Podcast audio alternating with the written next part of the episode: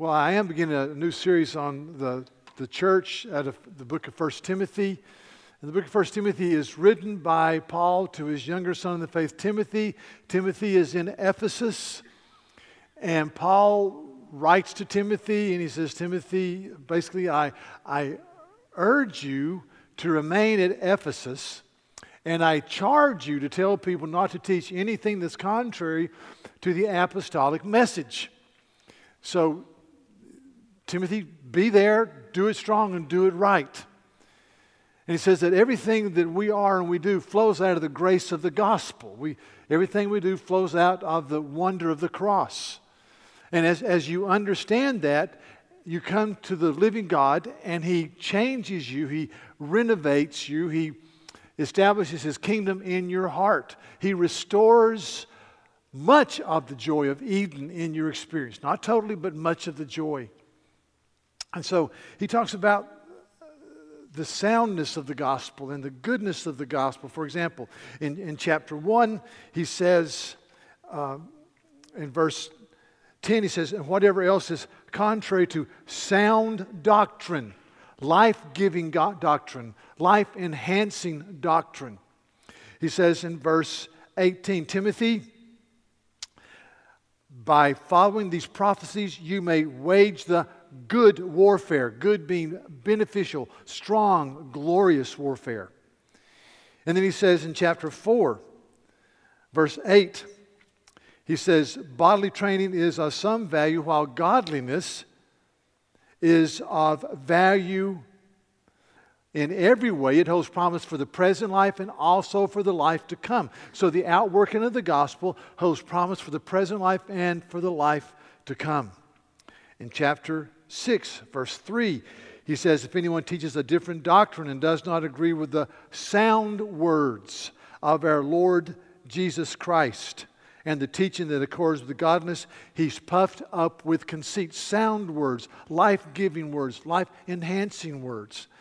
So he says, I want this, the church to understand these things. Chapter 6 and, and verse 19 says this that you can store up for yourselves a good foundation, a solid foundation, a beautiful foundation for the future, so that you may take hold of that which is true to the life. So, so he says, I, I, want, I want the gospel to root in your heart and to overflow so that you can have hope and joy and purpose and soundness and harmony and radiance. And so he, he comes out in chapter 1 and he says that, first of all, the gospel is foundational. Chapter 1, verses 1 and 2. Paul, an apostle of Christ Jesus by command of God, and our Savior, Christ Jesus, our hope, to Timothy, my true son in the faith, grace, mercy, and peace from God the Father and Christ Jesus our Lord. Grace, mercy, and peace. And later he discusses this chapter 1, verse 14. And the grace of our Lord overflowed for me with the faith and love that are in Christ Jesus. The same is trustworthy and deserving of full acceptance that Christ came into the world to save sinners, of whom I am the foremost or the worst. But I received mercy for this reason that in me, as the foremost, Christ Jesus might display his perfect patience as an example to those who were to believe in him for eternal life. So, so Paul says, I, received this grace as the foremost of sinners, and it my life serves as an example. An example of hope, an example of grace, an example of what God in His mercy can do in us. Now, now, now today, in the gym here, there, there are people who, who go to worship and, and, and, and they think this way. They think they've been raised in a context like I was, that if you're a good guy and if you obey God, then God loves you. See? That's not the gospel. That's something called, if you study church history, called Pelagianism. It's a heresy. See, if I'm a good guy, if I'm a good girl, if I do the right thing, if I obey God, then he loves me. The gospel says, I was dead in transgressions and sins. I deserved hell. I deserved judgment. The wrath of God was upon me. But God, being rich in mercy, made me alive in Jesus Christ. When I was dead, He breathed life into my being.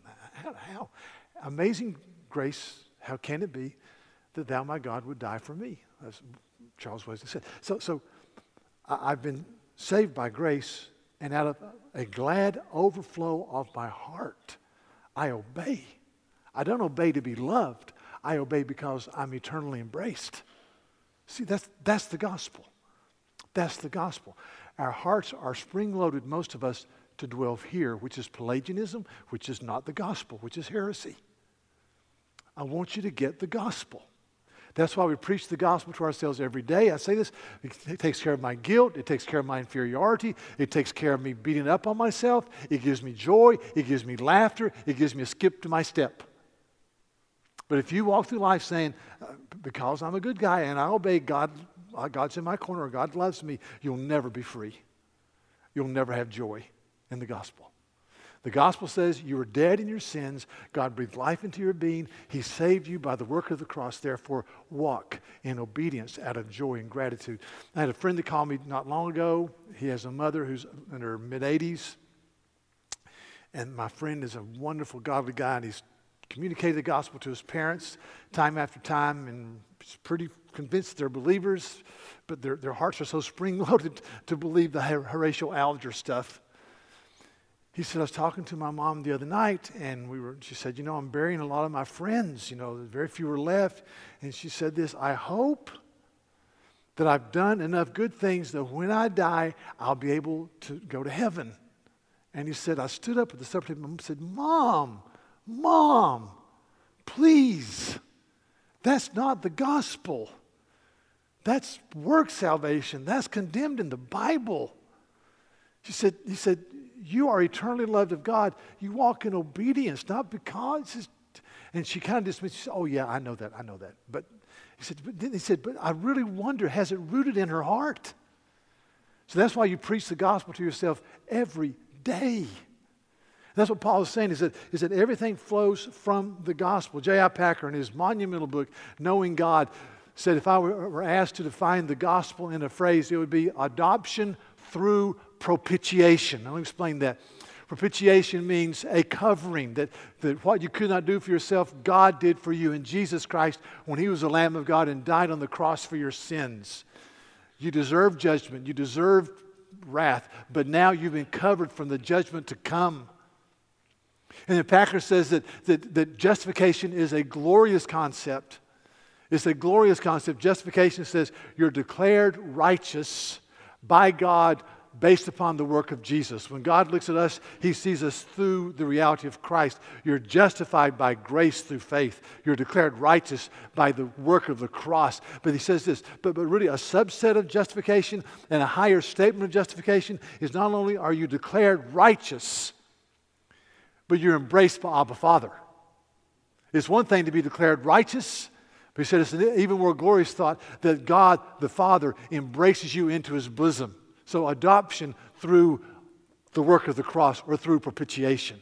It's like the old hymn that says, What can wash away my sin? Nothing but the blood of Jesus. What can make me whole within? Nothing but the blood of Jesus. What is all my righteousness? Nothing but the blood of Jesus. So, so it, everything flows out of the gospel. And then he says this He says, Timothy, as I urged you, which is a, a term of familiarity and joy and kindness, as I urged you when I was going to Macedonia, I want you to remain at Ephesus so that you may charge, it's a strong word, command, charge, command them. So urge, tender, remain, charge certain persons not to teach any different doctrine, nor to devote themselves to myths and endless genealogies, which promote speculations rather than the stewardship from God, which is by faith. So, Timothy, I want to urge you, as I urged you, remain, So you can charge, command, strong word. So I understand Timothy's personality. Timothy was shy. He was averse to conflict and conflict management. It would be easy for Timothy to hit some obstacles and say, Well, I'll just go to the next city. Obstacles, next city. Obstacles, next city. Paul says, No, you, you got to stick to it. You got to stick to it, Timothy.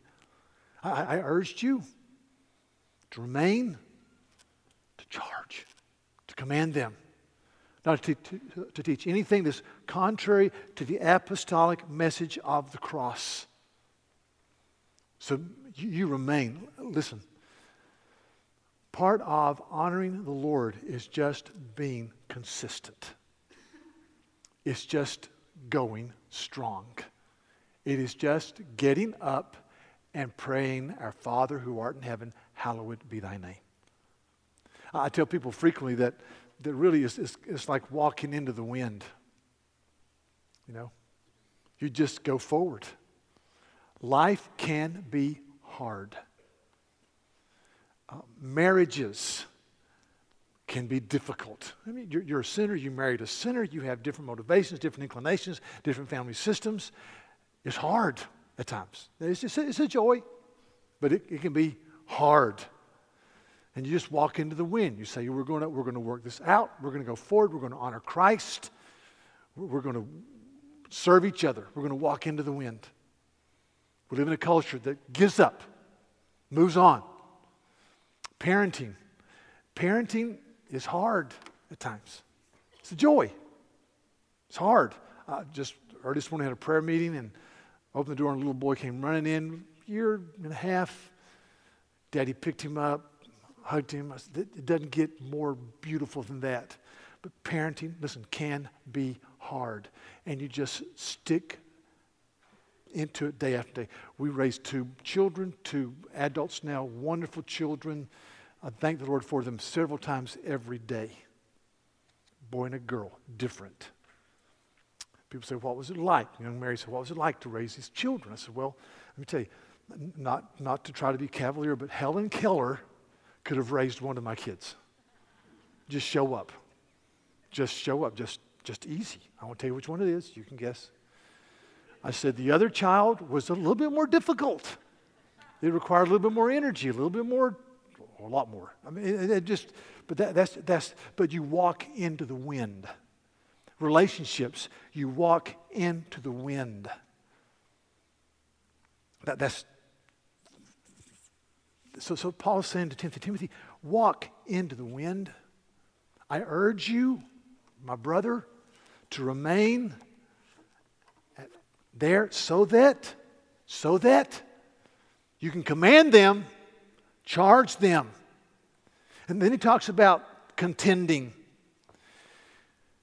Contend, how do you contend? You contend with certain groups, and there are certain groups at Ephesus. We know that part of the problem of the church at Ephesus with the, with the confessional church, the church that loved doctrine, is that they had left their first love. So he had to contend with that. But I'm just mentioning four groups real quickly. He had to, he had to convince, contend against those who, who, who, downgraded the apostolic teaching of the cross in this regard. He says, contend with those or charge certain people, not to teach any different doctrine. There are people running around saying, well, you know, how can we know that the, the apostles were right?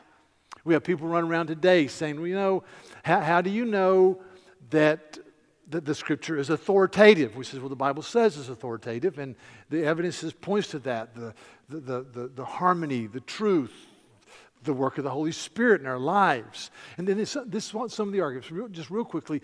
One argument some people use who don't accept the authority of the Bible says, you know, we don't believe Paul wrote 2 Timothy because he uses five different words in 2 Timothy that, that he doesn't use in 1 Timothy. I said, really, that's your best argument? Maybe he had a, an app on his iPhone about word enhancement. I don't know. But that's your best argument? Or somebody will say, you know, First and Second Peter are very different. First Peter is ironic, it's beautiful Greek, it's easy to parse, easy to take apart, easy to understand. Second Timothy or Second Peter is choppy, it's scattered. The, the Greek is written by a seemed like a guy that maybe a guy that's a fisherman. Yeah, like a guy that's a fisherman.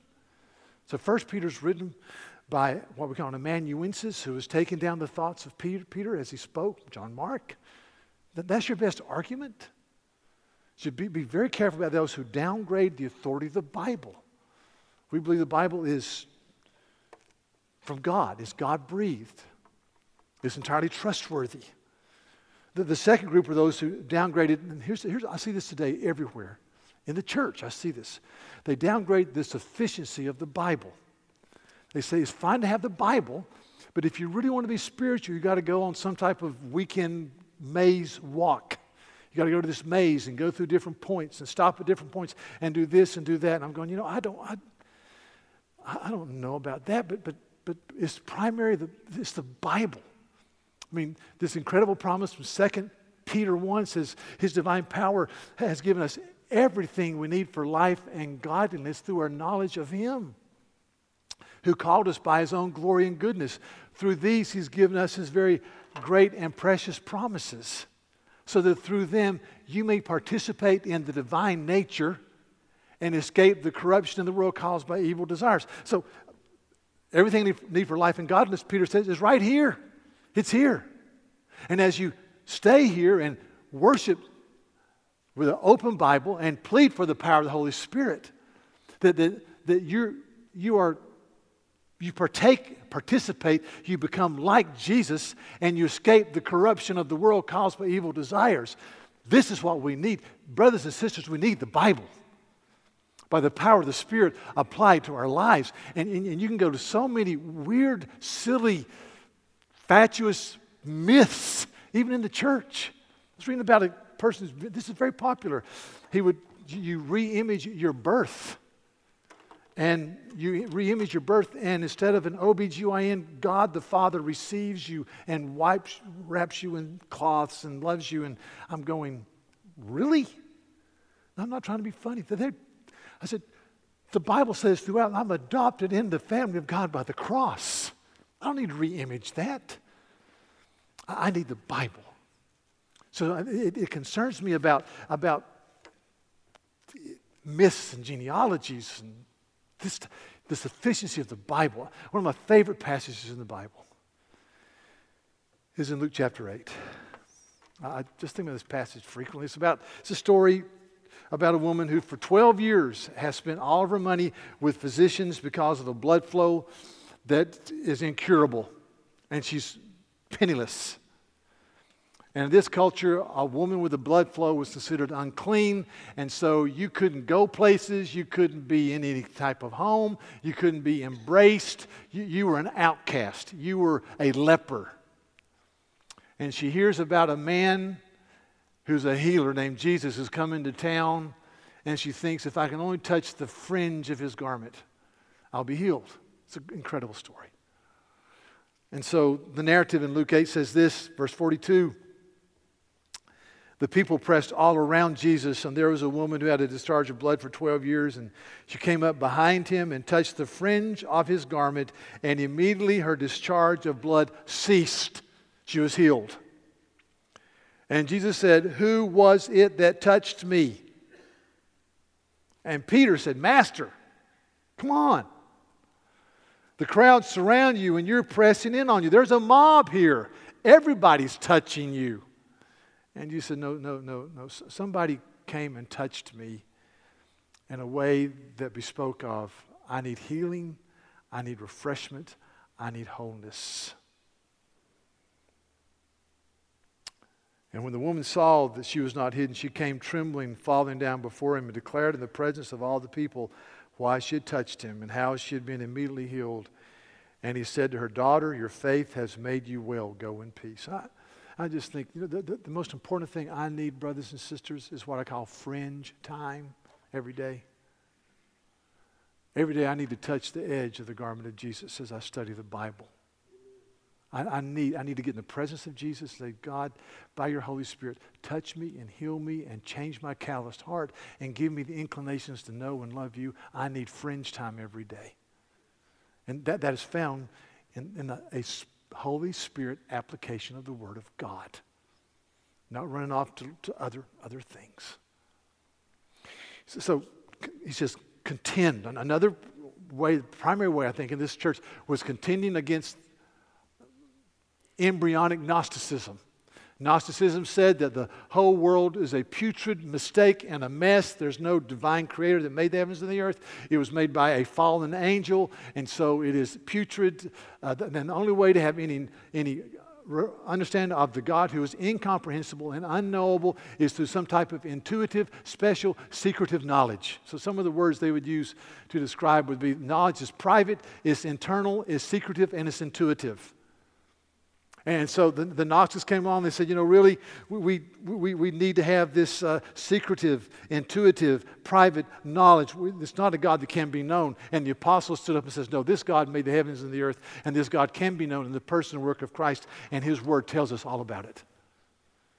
Two totally different worldviews. Polls conducted about 10 years ago ask Americans, when you are in trouble and you're looking for answers, where do you go? 56% said, I look within. 56%. Don't look within, look without. Look to the living God. You, you, you look to the one who is Lord and God. I get a magazine every month. It's a good organization called the Fellowship of Christian Athletes. And in the back, they always have six or seven athletes on college campuses, high school campuses sometimes, uh, who have done something, and so they interview them and they ask, uh, who's most influenced your life, or what is your goal as in, in 20 years? And they always ask this question What is your favorite Bible verse? And at least 60% of the time, the favorite Bible verse is what? You want to guess? Philippians 4:13. Philippians 4:13 uh, which says, I can do all things through Christ who strengthens me. But I always want to say, I hope they're reading the verse in context. Because in Philippians 4.11, Paul says, people ask me, you know, I've learned how to live in prosperity. I've learned how to live in want. I've learned how to live on top of the mountain and in the bottom of the mountain. I've learned how to live in good times and bad, I can do all things through Christ who strengthens me. People say, Paul, Paul, how in the world have you been left for dead after being stoned? How have you, how have you been left on an island shipwrecked and snake bitten? How, how in the world have you been beaten with a rod 39 stripes, which kills most people. How in the world have you faced rejection and persecution and escaped by night over a wall before people could kill you, who've taken a place to kill you? How in the world have you done this? And he says, I can do all things through Christ who strengthens me. See, my problem with that verse as a life verse is this. A lot of people read it like this I can do all things through Christ who strengthens me. And that's not the passage. The passage says Jesus gives power. Jesus gives the stick to itiveness. Jesus gives the anointing. Therefore, I can do all things through the Christ who strengthens me. So, so he says, Timothy, contend, contend against these people. Man, brother, contend. And then he says this, there's a fourth group says, and those who, who teach endless genealogies. He says they, endless genealogies which promote speculations. And what does that mean? I have no idea. If you study this passage, people are not sure what Paul means here, but obviously the church did. It could mean they take the Old Testament genealogical tables and, and read secret knowledge into them or coded messages and, that are myths and speculative. It means maybe they could talk about their family history and brag about their genealogical heritage. Paul says, this kind of stuff doesn't produce holiness, it doesn't produce godliness, it produces endless speculations. And then he says to me, one of the, the theme of the book, as opposed to the stewardship of God, which is by faith. The stewardship of God, which is by faith. Now, listen, a steward is someone who manages something that is not his own. A steward is someone who's been gifted and they manage that which is not their own for someone to whom they will give an account. So when we talk about biblical stewardship, what we mean is this that everything that we have is a gift from God. Our energies, our abilities to earn income, our relationships, our families. We are stewards. Now, many people have worked hard and labored to get where they are, but God gave you the ability to labor and work hard. God gave you the mind to think about postulates and problems and whatever to, to get where you are. So, so a, a steward is someone who says, The glorious design of my life is that I am a steward by faith in the reality of Christ. I manage that which is not my own. Nothing discourages me more than to see someone who is gifted throw it away. And as you get older, the list grows. The list grows. I was writing, working on this. I thought about somebody I knew in high school who was a year ahead of me. We played football together, ran track together. He was much faster than I was. Never came close to beating him. He was a halfback. He was all state. He was recruited by Division One schools. I only played with two guys that were recruited by Division One schools. He was one of them. He was very bright. He was in the National Honor Society, and he never studied. I never studied, and I certainly wasn't in the National Honor Society. Okay. He had it all. He walked away from it. He turned down football scholarships, went from school to school, got involved in the drug culture, just went down the tube. Everybody liked him, everybody loved him. When he was 35 or 36, he was in some type of uh, drug induced state, and his younger brother was eating breakfast. And he thought his younger brother had broken into the house, so he slipped up behind him and slit his brother's throat. His brother was rushed to the hospital. His life was barely spared. He went from rehab to rehab center. He's now 62. The last I heard, he's just sitting in a room mumbling his name. He threw it away. His best friend, who was not as good an athlete, but who was gifted, defensive back, died of an LSD overdose seven years ago. Just, just throw it away. See, we have stewardship. We have a stewardship because God has called us to Himself. We're responsible. I've seen with this guy and had a chance to spend some time with somebody in this church that I've known for 32 years. And he may tell you he was recruited by Division One schools, but he was not. And I, have seen him. I've seen his wife. I was I was there when their children were born. I wasn't literally there. I'd said that in the last service. I was in the same city when their children were born. I wasn't in the labor room. I've seen them raise their children. I've seen their children, by God's grace, embrace the gospel. I've seen joy and harmony. And this is, he, he's a fine brother. He's a regular guy. But let me tell you what, he gets up every day of his life and, and, and he puts on the armor of Christ as he puts on his clothes and says, God, use me to advance your name he gets stewardship. He gets he's going to give an account to God one day. And he lives accordingly. And may God make his tribe multiply a thousandfold. So, so see, so the theme of this book is the stewardship that comes from God, which is by faith. Building the local church. In relationships, just the stewardship of God which comes by faith. So, so church, as, as we close, I, I do not like lists. Uh, but sometimes you gotta have to make applications. So, so I just said, this is me, this is only my stuff. What is, what helps us become better stewards or good stewards? What do we do?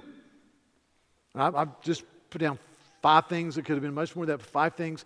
N- n- number one, and this is this is where I'm just going. I'm going to lose a lot of you guys, um, but I, I believe this. If I'm a good steward, I will work hard to honor God on the Lord's day. Uh, I believe that the early church went from a Sabbath observance on Saturday to a Sabbath observance on Sunday because they wanted to celebrate every Sunday the resurrection of Jesus. It was so huge, they said, We want to celebrate the resurrection every Sunday. Every Sunday is Easter, guys. Every Sunday. And, and so the early church church throughout the ages says, man, it is important to honor the Lord on the first day of the week, Sunday, and, and to be fed and prepared and energized to go out and represent Him in the world Monday through Saturday. And that was the standard of the church, but that has fallen off the table. And, and now, Sunday, for many people who claim the name of Jesus, is a sports day and a travel day, and it breaks my heart.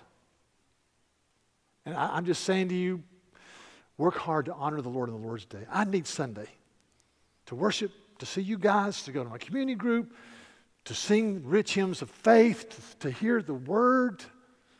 I need it. It's God's way of, of energizing and teaching. It's throughout the Bible. And, and, and you know, it's, it's just, it's a sports day. It's a travel day. You go to Europe. If you go to Europe, so if you go to Europe, if you're going to eat on Sunday, you better shop on Saturday. In Europe, nothing is open on Sunday. Nothing. It's not because they're Sabbatarians and they come out of the Geneva School of Calvin. It's because they've done sociological studies, and sociological studies tell them that if when families are together and they spend time together and they have leisure time together, that marriages are preserved, that homes are happier, that children do not get involved in as much crime, and the society doesn't crumble. Therefore, we're going to we're going to say, and it's sociological. I tell you, I love college football, but every time the Gamecocks or Tigers play at night, my soul grieves, especially if they're home. I go, oh man, I wish they had game day at 6 o'clock in the morning. So I wish had 6 a.m. kickoffs, is what I'd like, you know. So I, I just say, I was with a young family this week, and I was and they, they had three young girls, and they said, You know, we really want to be together for worship on Sunday. And it's hard because of, yes, I said, fight against the, the tide. Fight it. Fight it. Secondly, is this just, uh, we're stewards of our possessions. I believe church tithing is a biblical principle. I believe God commands it. I don't think it's ever abrogated. Other people say that it is, but they say the grace giving is at least a tithe. So, I mean, I want to honor God with my resources. Period. And you bring it into the local storehouse, you bring it to the local church, you tell the elders, disseminate it. Missions can be disseminated. Stewards are, am I stewards of my relationships? Uh, Romans 12, as much as depends upon you, be at peace with all men. Am I at peace with all men? Do I pursue peace? Do, do I give a good report? Am I, am I a steward of my words and my friendships? Number four, am I gospel laden? There are people there are people that we are neighbors with, that we work with, that are our families, that if they died today, they would go to eternal judgment. I, I think the Bible teaches that. And the question is am, am I gospel laden? It's a term. Is my heart heavy for those without Christ? Amen. To say that is to make yourself very unpopular. You know? But I think the Bible teaches that. Am, am I, do I have a gospel ladenness over unreached people groups around the world? Do I have a gospel ladenness over friends and family and coworkers and neighbors?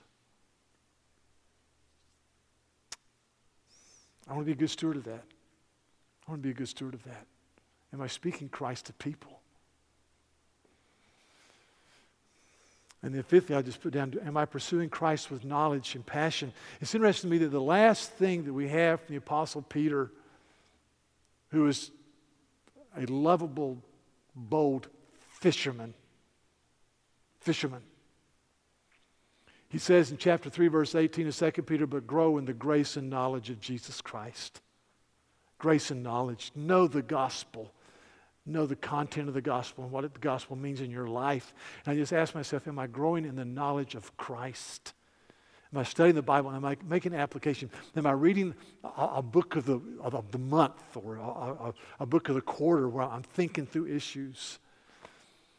See, the, the difference, Paul, Paul says, Timothy, Timothy, really, I want you to understand that, that, that my goal, my goal is for you to Instead of, instead of endless genealogies and silly myths and silly tales and silliness. I want you to be anchored in the gospel of grace and the apostolic message, which means that you're a steward of God by faith. You're gifted, you're called. You live it out. Oh, brothers, oh, please. May we do that. Uh, let's, let's pray. Okay, let's just pray. Lord, thank you for the, thank you for these words. I just pray we'd contend for the truth of the gospel. In, in a culture that uh, seemingly increasingly is walking away from any concept of truth, I pray that we would contend with joy and brokenness for the sufficiency of Scripture in our lives and in this church. I, I pray that we would stand strong. I, I pray that we'd understand the stewardship of God, which is by faith. Stewardship of God by faith. And we'd live it out. So we bless your name, Lord. Please work in our lives, I pray. Please do that. In Jesus' name. Amen. Thank you very much.